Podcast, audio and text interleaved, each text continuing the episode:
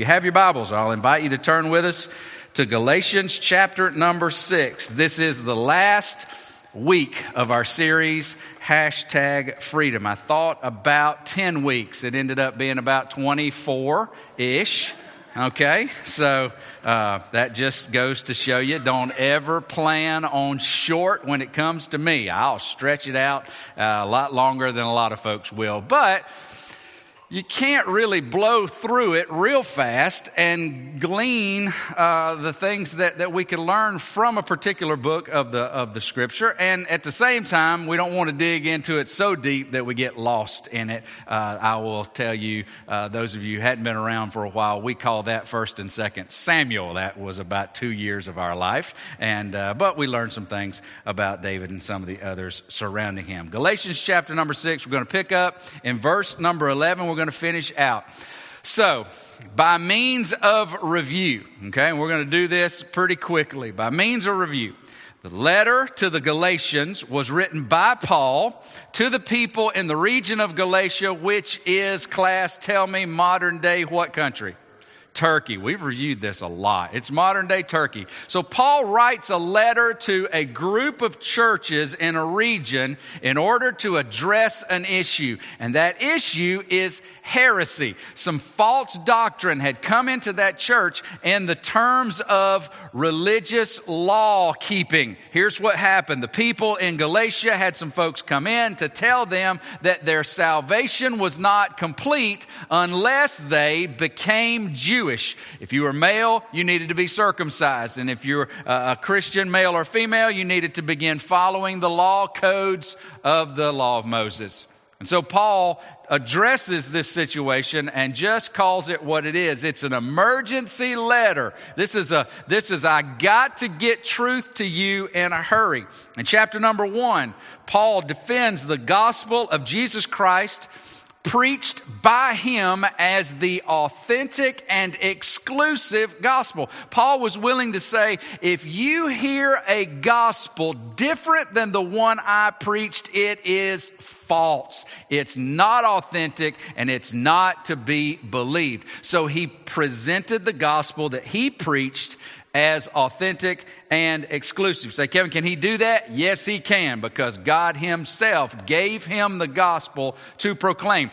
Can we do that? Yes, we can, as long as we are preaching the gospel recorded in the words of Scripture that God gave to Paul and the other apostles to pen. So yes, we can say that this is the only authentic and it is the exclusive gospel. Forgiveness of sin and salvation to those who are sinners. And you know, that's all of us. So, secondly, Galatians chapter two and three, Paul defends this gospel in terms of justification.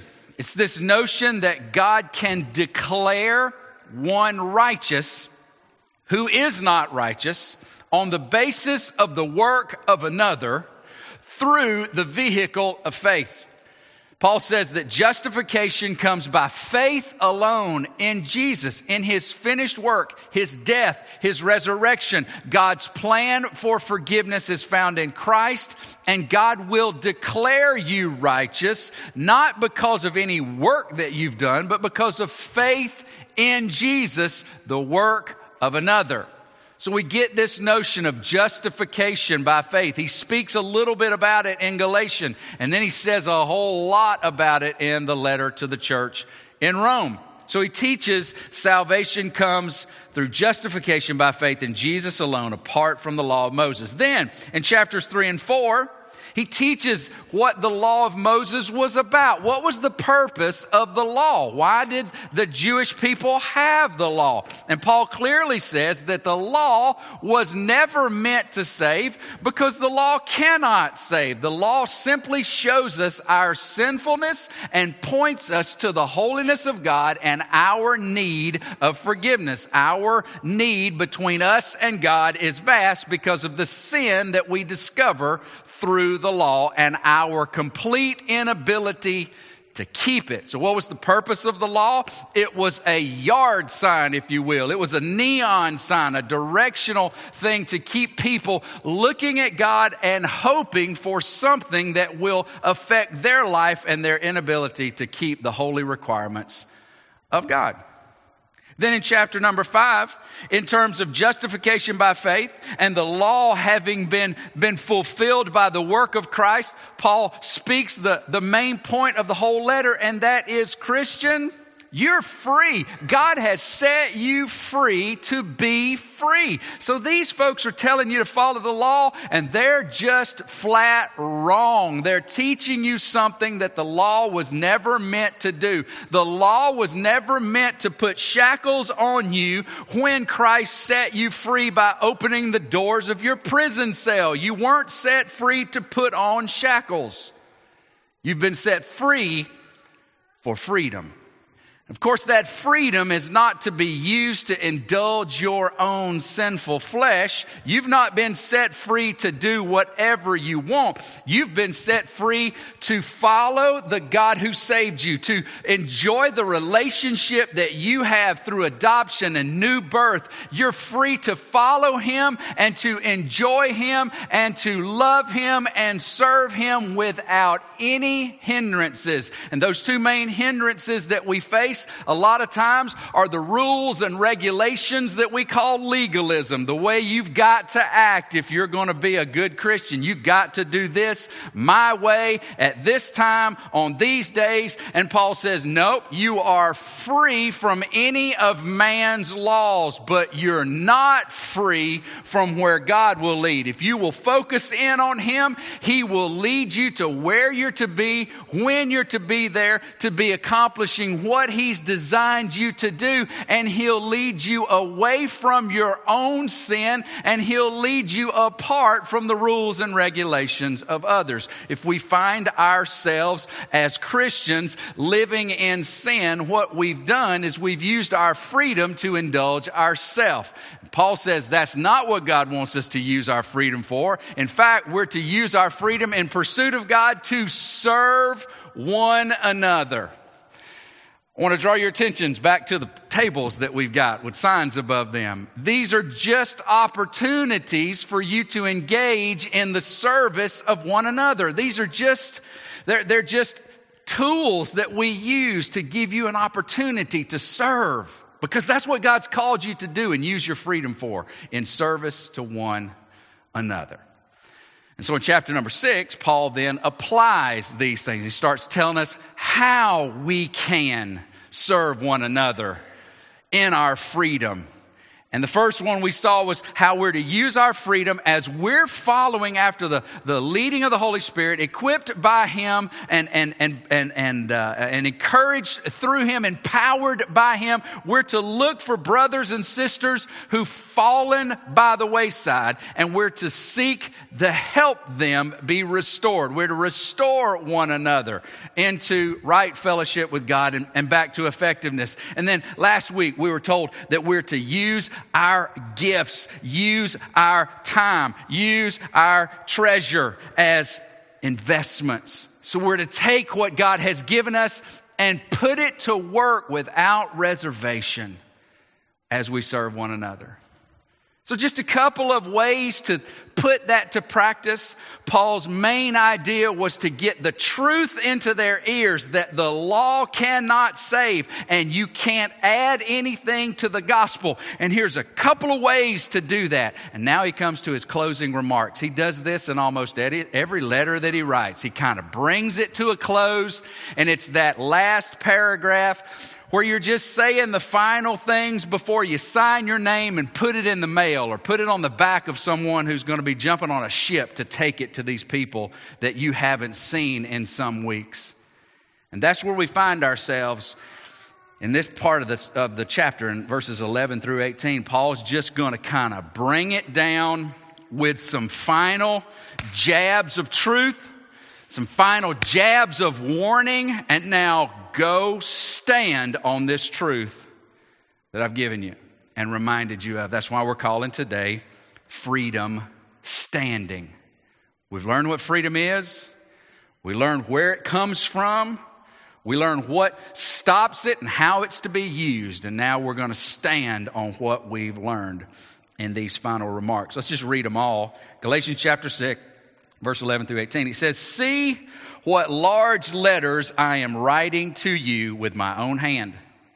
It is those who want to make a good showing in the flesh who would force you to be circumcised, and only in order that they may not be persecuted for the cross of Christ.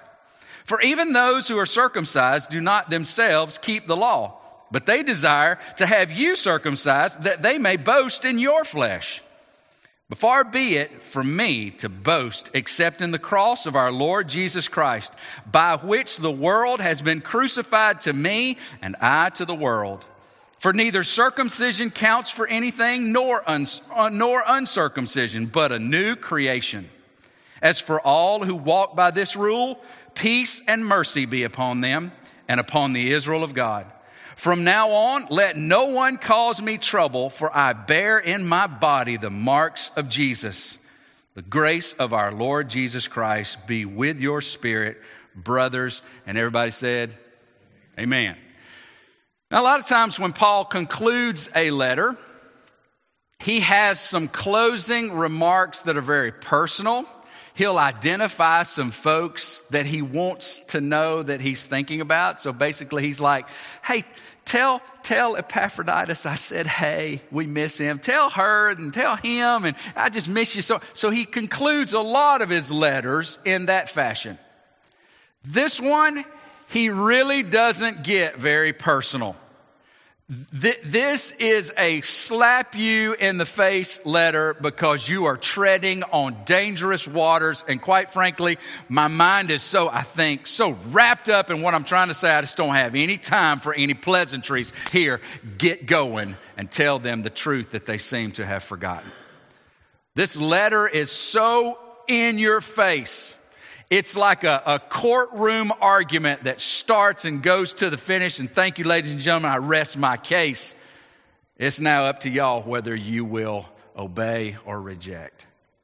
And so we see these things that he had to say. And, and, and I just want to want to go back through these just a verse at a time and just see if there's a lesson that we can put in place with just what we've heard. Some, some, some things that we can think about in two thousand eighteen on the basis of what was going on here in the first century. And I wonder if there's some tie-in that we can, as he's calling them, now stand on that. Now you take this and you go to the top of the hill and you don't let anybody drag you down. We played that on the playground, hadn't we? You know, king of the hill. We get up there. Who's going to bring you down? No one. Somebody's going to be crying before recess is over because you're not bringing meat. You're right. You know the way. Paul says, stand on that hill and punch, gouge, whatever you got to do to stay on it, because your freedom and how you exercise it depends on whether or not you stand on God's truth that we have just spent six chapters defending. Number one, he says in verse eleven, "See with what large letters I am writing to you with my own hand." With my own hand is something that you find in three other letters as well. First Corinthians sixteen twenty-one, Colossians four eighteen, Second Thessalonians three forty-seven, where Paul says, see that I'm writing this conclusion with my own hands. Here's what most scholars believe Paul did as a regular practice. Most believe that he would dictate the letter for whatever reason to a scribe. He would probably speak it and the scribe would write it. Because when we get to the conclusion, he says, see that I'm writing this in my own hand. This is where he's signing this letter to authenticate it. Because anybody could write and say, from Paul the apostle, from Tarsus, and he would, it would have his name on it. But he needed to authenticate it, and so he would sign it like we're in the habit of doing to make sure that, yes, we did want to take this loan out to buy this home. They make you sign and sign and sign and sign for all authentication purposes. What Paul says here is a little bit different than what he did in these other letters when he says, you'll see these large letters I have written. And it makes a number of Bible students wonder whether or not Paul may have written this one himself. Paul very well may have skipped the process of trying to find and hire a scribe to write so that he could get this information to them as soon as possible and not wait on any hindrances. So he sits down. Some believe that Paul may have even had some chronic eye trouble. We saw that back in, I believe, chapter number three, where he was saying how, how much they welcomed him and would have even given their own eyes for him and his ailment. Many believe that maybe he had vision trouble. So maybe these large letters are the one he's having to write because they didn't have Coke bottle glasses in those times. And so maybe that's what he's talking about. But the bottom line is Paul is making no bones about everything you've heard I have said. Nobody said this for me. Nobody took and reinterpreted this so that it would make more sense to you. These are the words that I'm saying because they're truth and they are from me from start to finish. I wonder if we can, as followers of Jesus Christ, take some stand-up lessons from these few verses. And I wonder, hearing what he's saying, I said this, I stand by this, I'm giving it to you. I wonder if we can walk away from here saying, you know what? We can stand up for freedom by standing up for the gospel of Jesus Christ, received by grace through faith alone and leading to freedom through the Spirit. I wonder how many of us believe the gospel but don't stand on it. And by stand on it, I mean are marked by it. When people talk about religion, it is clear to them that we are followers of Jesus by faith alone in his death and resurrection. Or do they know us as church people in a Christian environment? Do they see us stand on the gospel clearly defined by faith in Jesus alone? I'm on the hill, you'll never drag me down. If that's not the case and you're a follower of Jesus, the best thing you can do is understand the gospel without reservations. Before you understand any other thing about the scripture or theology or argue about any other of the nuances of things that people argue about, you need to know what the gospel is and isn't. And that needs to be the hill that you die on. When you do, you are standing up for freedom, because salvation by grace through faith in Jesus alone is the only source of freedom. Verse number twelve. He says, it is those who want to make a good showing in the flesh who would force you to be circumcised. These Jewish law abiders that had come behind Paul and Barnabas, they were wanting to force them into following the law codes. They were wanting to force them into doing what the gospel does not require. The gospel requires faith in Christ, and they were trying to force them, and Paul gives now their motive. It was for a show in the flesh. They were doing works or expressions of the faith as, as outward shows alone. They were wanting others to follow them in an outward display, an outward reflection of the faith that was not rooted in the, in the plan and pronouncement of God. So they were wanting something external just to be a show in the flesh. I wonder if we can hear Paul saying, listen, you need to stand up for freedom in Christ by standing up against expressions of faith that are clearly external only. When you are around or in circles of those who are speaking or promoting expressions of faith that are clearly external because you know them, and that's not who they are, it's just what they're doing and what they're wanting you to join them in. We stand up against expressions that are external only, motivated by self-righteousness that we have. It's where when we come into the environment of our Christian brothers and sisters, we want to say all the right things and do all the right things and, and make all the right motions and don't say and don't talk about, but that's only because of who we're connected to. When we get into our own environment, we fall right back into who we are. Paul says you need to stand up against that because that is not freedom. That's an external show motivated by self-righteous flesh. We stand for freedom when we stand against the externals only. We continue on in that verse. He says that they would force you to be circumcised, and that they're doing only in order that they may not be persecuted for the cross of Christ. You see, in the first century, in Roman-occupied Palestine, it was not against the law to be Jewish. The Romans, Caesar in particular, saw the Jewish religion as an ancient religion. It went back centuries and centuries and centuries and centuries. And so what the Romans would do is they would look at that and say, you know what, we can keep a better handle on them if we don't try to force them into our religion since they've been doing these things and believing these things for centuries. So what we're going to do as Romans, we're going to grandfather their religion into our system and go, if you're Jewish, you're okay. And can't you imagine the God of heaven and earth sitting on his throne going, thanks, Caesar, I appreciate you accommodating what I've done. So, he, but Rome says, if you're a Jew, you can do that. Yeah, you can go to that temple and you can pray. Y'all can have those feast times. That's fine because it's ancient.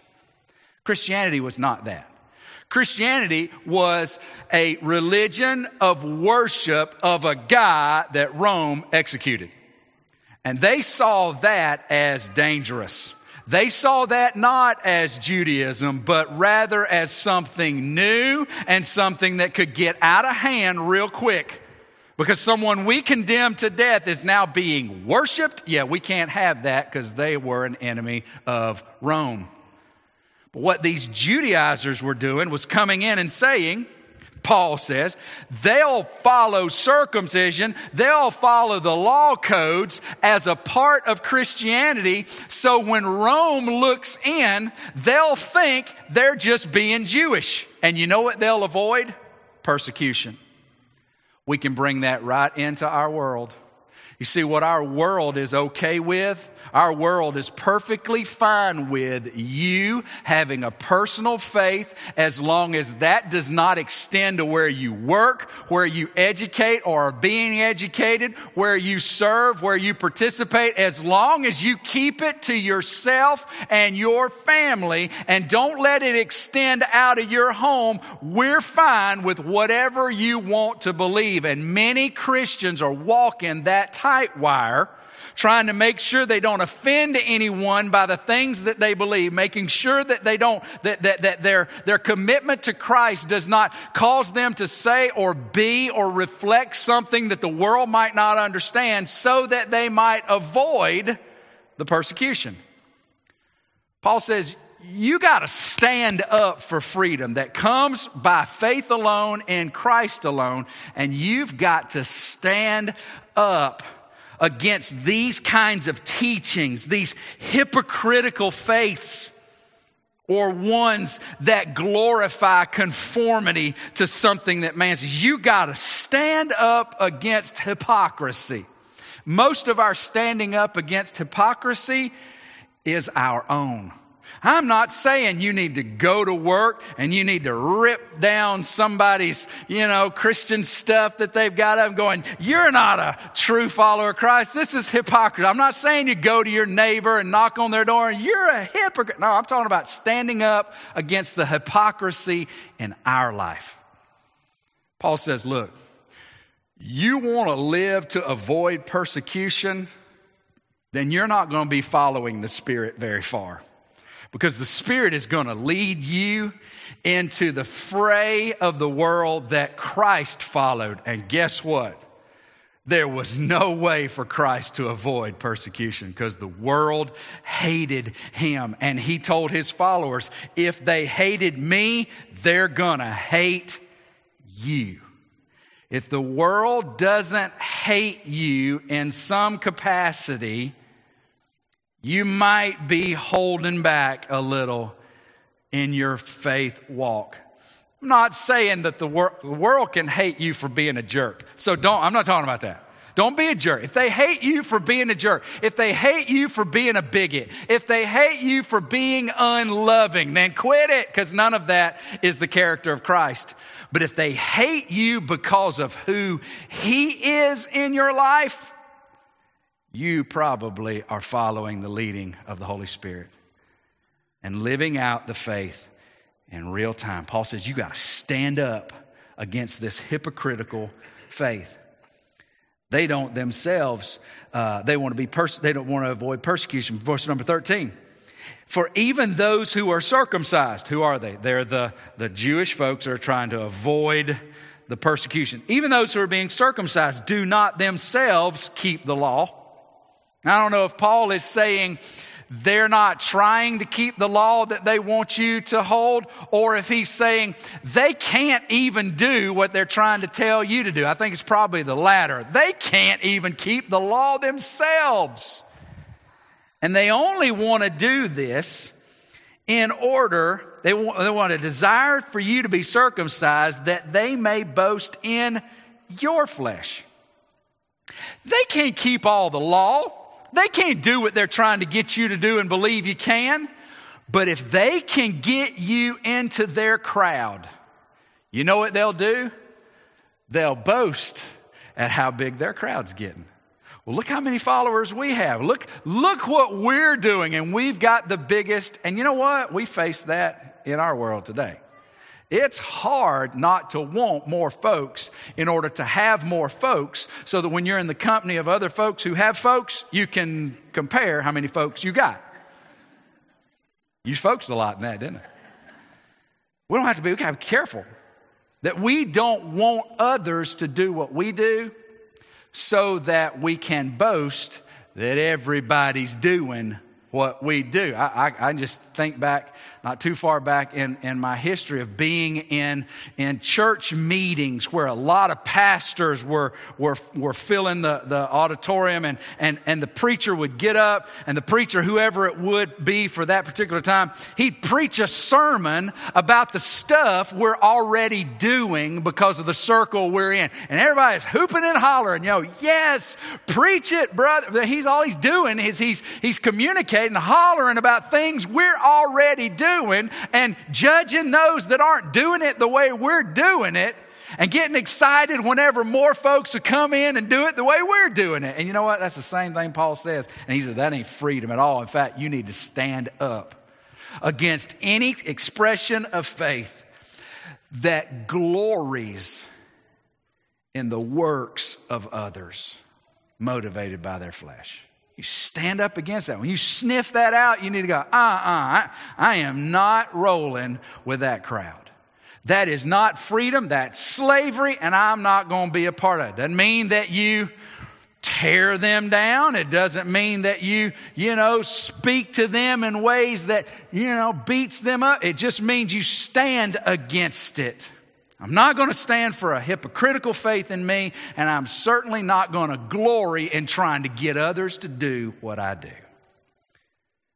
Verse number fourteen, Paul says, we talk about boasting, be far, but far be it from me to boast. Let let boasting be so far away from the things that I do. I I, I don't want to brag. I don't want to boast. I, I don't want to elevate myself for anything. If I'm going to brag, if I'm going to boast, if I'm going to glory in anything, let it be in the cross of our Lord Jesus Christ, by which the world has been crucified to me and I to the world. They're going to boast in the works of the flesh. They're going to boast in how many folks they got and they're getting in. They're not doing what they're preaching, but they're boasting about how many folks they're gathering. I don't even want to boast about nothing. I don't want to boast about anything I've ever done, anything I've ever had, any opportunities I've ever been afforded. I want to brag about that. If I'm going to brag about anything, I want it to be in the cross of Christ. The very thing that these hypocrites were trying to set aside so they aren't persecuted. Paul says, I want my life to be marked by a fixation on the cross and all that goes with it. I want it to be, I, I want my life to be so much a mirror reflection of the self-sacrifice of Jesus. And when folks are around me, they know why I am what I am, because I tell them it's through the work of Christ, his death and resurrection.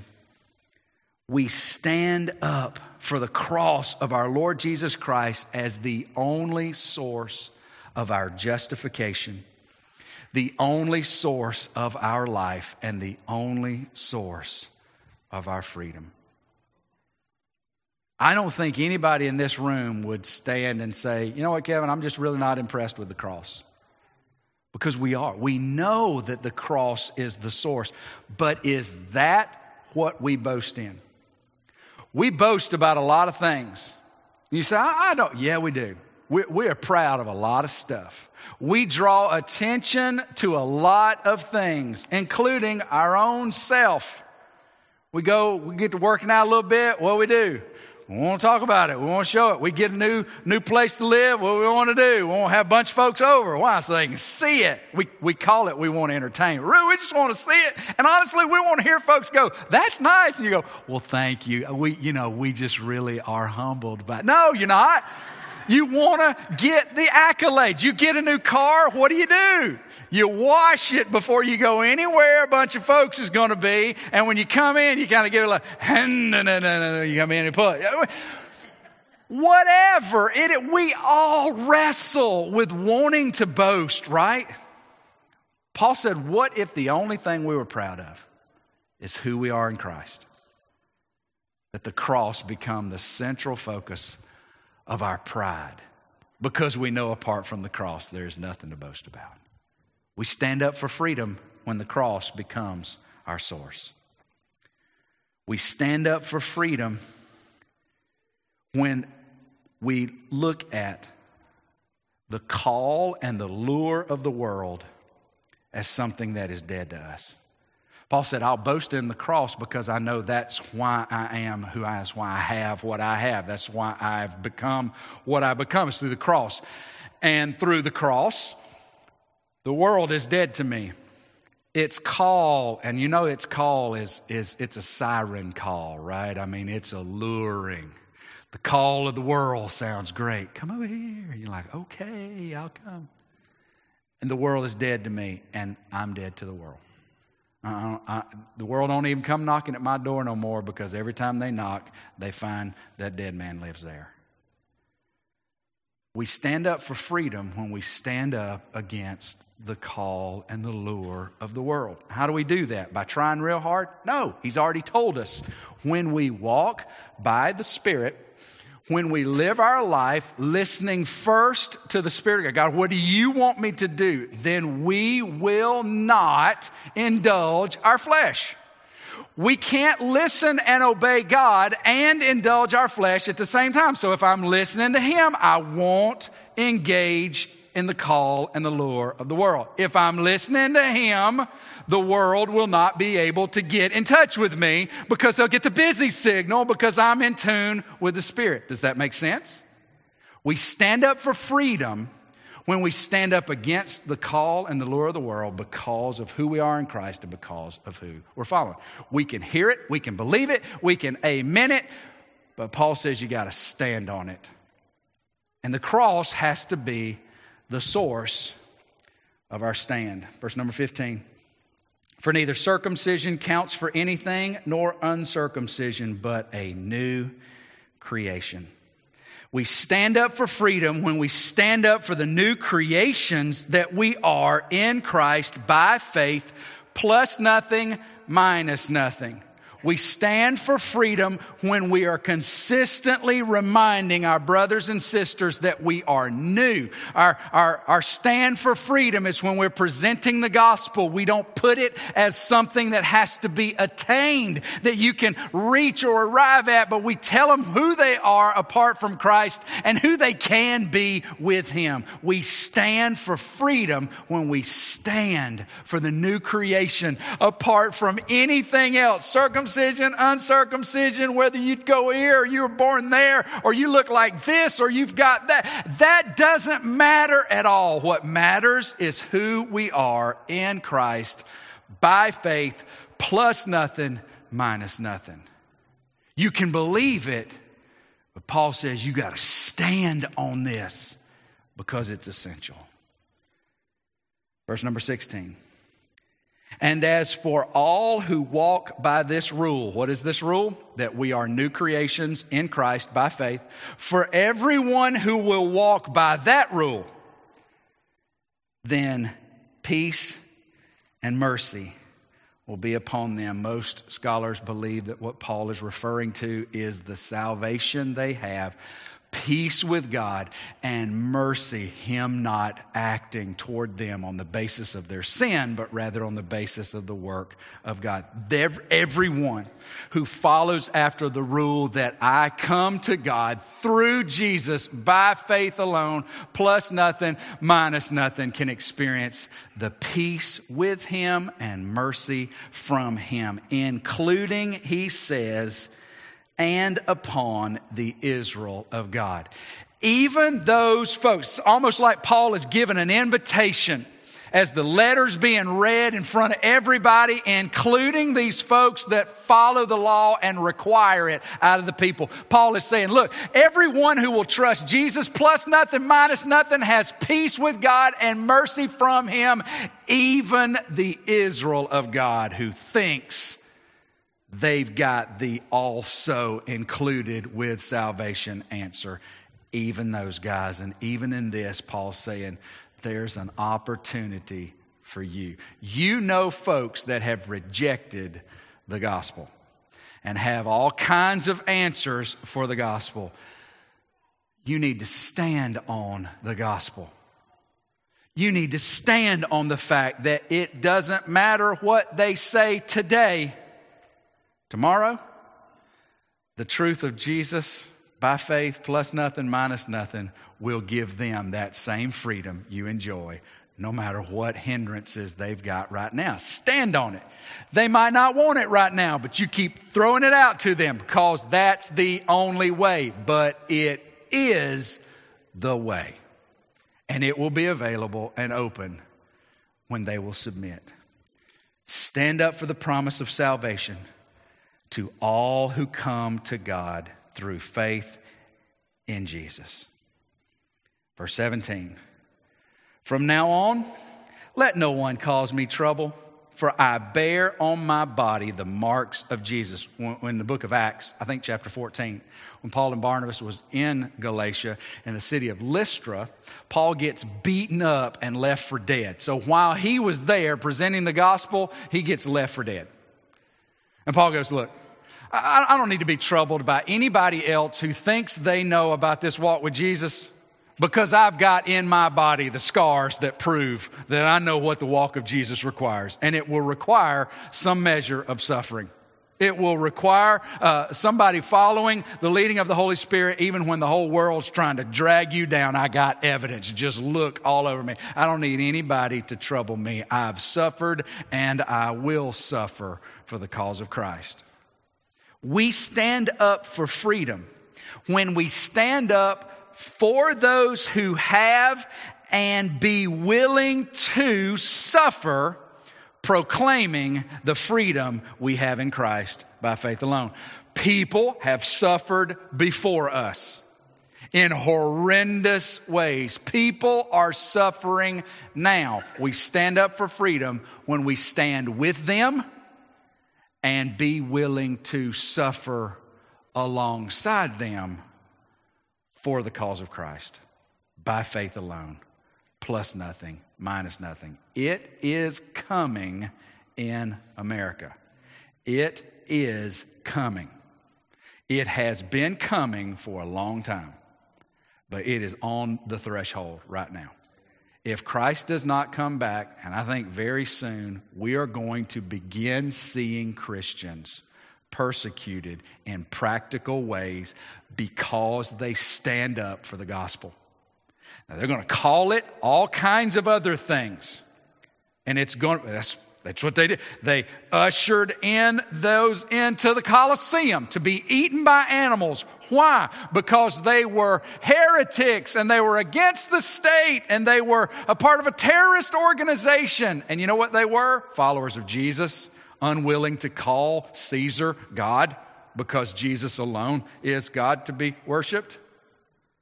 They drug them into the Colosseum and their blood saturated that ground. They'll call it all kinds of things in America, I think. But I believe in my lifetime we'll see persecution. Let us not be folks that try to skirt the persecution to avoid it. Let us be followers of Jesus, led by the Spirit, empowered by Him with boldness and courage and love, joy, peace, patience, kindness, long-suffering, gentleness. All of those things, let us be ones that stand up with those who have suffered before us, and be willing to take our turn in line because Christ is worthy. And in the last chapter, or last verse, He tells us that last little bit of, all right, you got a lot to think about. You've got a lot to stand up on. So, may the grace of our Lord Jesus Christ be with your spirit. That's all I got to say. Amen. I get to work. We're to stand firm. What will we learn from Galatians? We have freedom in Christ. We have unlimited freedom in Christ. We have the ability to avoid our own flesh and the world and sin if we just keep our ears trained to the Spirit. And when our ears get off the Spirit, we've got one another to help us out of the muck, to restore us, to get us back in line so that we're all working together. And God's given us stuff and opportunities to use in service to one another as we follow Him together and we stand on the truth. If we're standing together, we can be standing firm. If we stand firm, then we'll be pleasing Him as we wait His return no matter what goes on around us. Make sense? So let me leave you with this. Galatians chapter five, verse number one says, "For freedom, Christ has set us free. Stand firm, therefore, and do not submit again to a yoke of slavery." Galatians five thirteen says, "For you were called to freedom, brothers and sisters. Only don't use your freedom as an opportunity for the flesh, but through love serve one another." Galatians six nine says, "And let us not grow weary of doing good, for in due season we'll reap if we faint not." In the grace of our Lord Jesus Christ, verse eighteen, will be with your spirit. He says, "I'll never leave you. I won't forsake you. I'm there. We're in this together." May that comfort and spur on your spirit so that you stand on that hill of freedom by the authentic and true gospel, letting no one drag you down for the glory of Christ, the building of His kingdom. Let's stand together. Let's pray. With heads bowed and eyes closed. I know we concluded a book today, but maybe you're here and your next step is, "Pastor Kevin, I'm just not really sure that I know Jesus as my Savior." You realize today could be the day that you go home knowing for certain. It's about you just admitting who and where you are and what you need and what has been provided. You're a sinner, you need forgiveness, and it's been made available through Christ in His death and resurrection. And it's about receiving that by faith. So that's something that you need to do, and it, it just God's word's very clear. Whoever calls on the name of the Lord will be saved. So if you're here today wrestling with that, I'd love for you to take a step toward understanding. God's drawing your heart just right where you are. Lord, I, I know I'm a sinner, but I believe Jesus died for me, and I believe that he rose from the dead. I believe he's alive. I don't know how you did that, but I believe he's alive, and I believe he died for me. Will you save me? Will you forgive me? I want to be your child. And right where you're at, you can come to know Christ by faith. But if you need to know more about that, we'd love to tell you all we can. We'd love to show you all day long what God's word says. Maybe you're here today and you got a burden, and you just like for somebody to pray with you. I'm going to pray in just a second, but we've got some folks that are standing right up here in the front. One of our elders, his wife, they'd love to be able to take you to a private place. If you're burdened with something, you just like for somebody to pray with you, they'd, they'd love to be able to do that. Spend a few minutes, as long as it takes, just to be a friend and be a help. God, we, we thank you so much for your word. We thank you for your servant, Paul, who faithfully did what you called him to do. You wrote down the things that we needed to know, not only about the gospel, but about the freedom that it provides. And not only about the freedom it provides, but how it's to be used and how we're to stand on it for your glory. God, I pray that you'll give us the courage to stand on the truth of your word, stand on the promise that you've given, stand on the work that was done on the cross by your Son on our behalf. May we become reflectors of his love. May we become reflectors of his grace. May your Spirit produce fruit in our life that will look like Jesus, that'll sound like him, that'll look and react like him, so that our life will be a reflection of your Son. God, I pray that you'll give us an opportunity as we leave today to see some of the things that are going on here at, uh, at Oasis Church and, and to plug in, take a risk, ask some questions. And God, give us the courage to get involved, to begin serving, being used for your glory. We look forward to how you're going to build us and grow us so that we can reach more with the truth of your gospel that brings freedom. We love you, and we thank you. It's in Jesus' name we pray. Everybody said?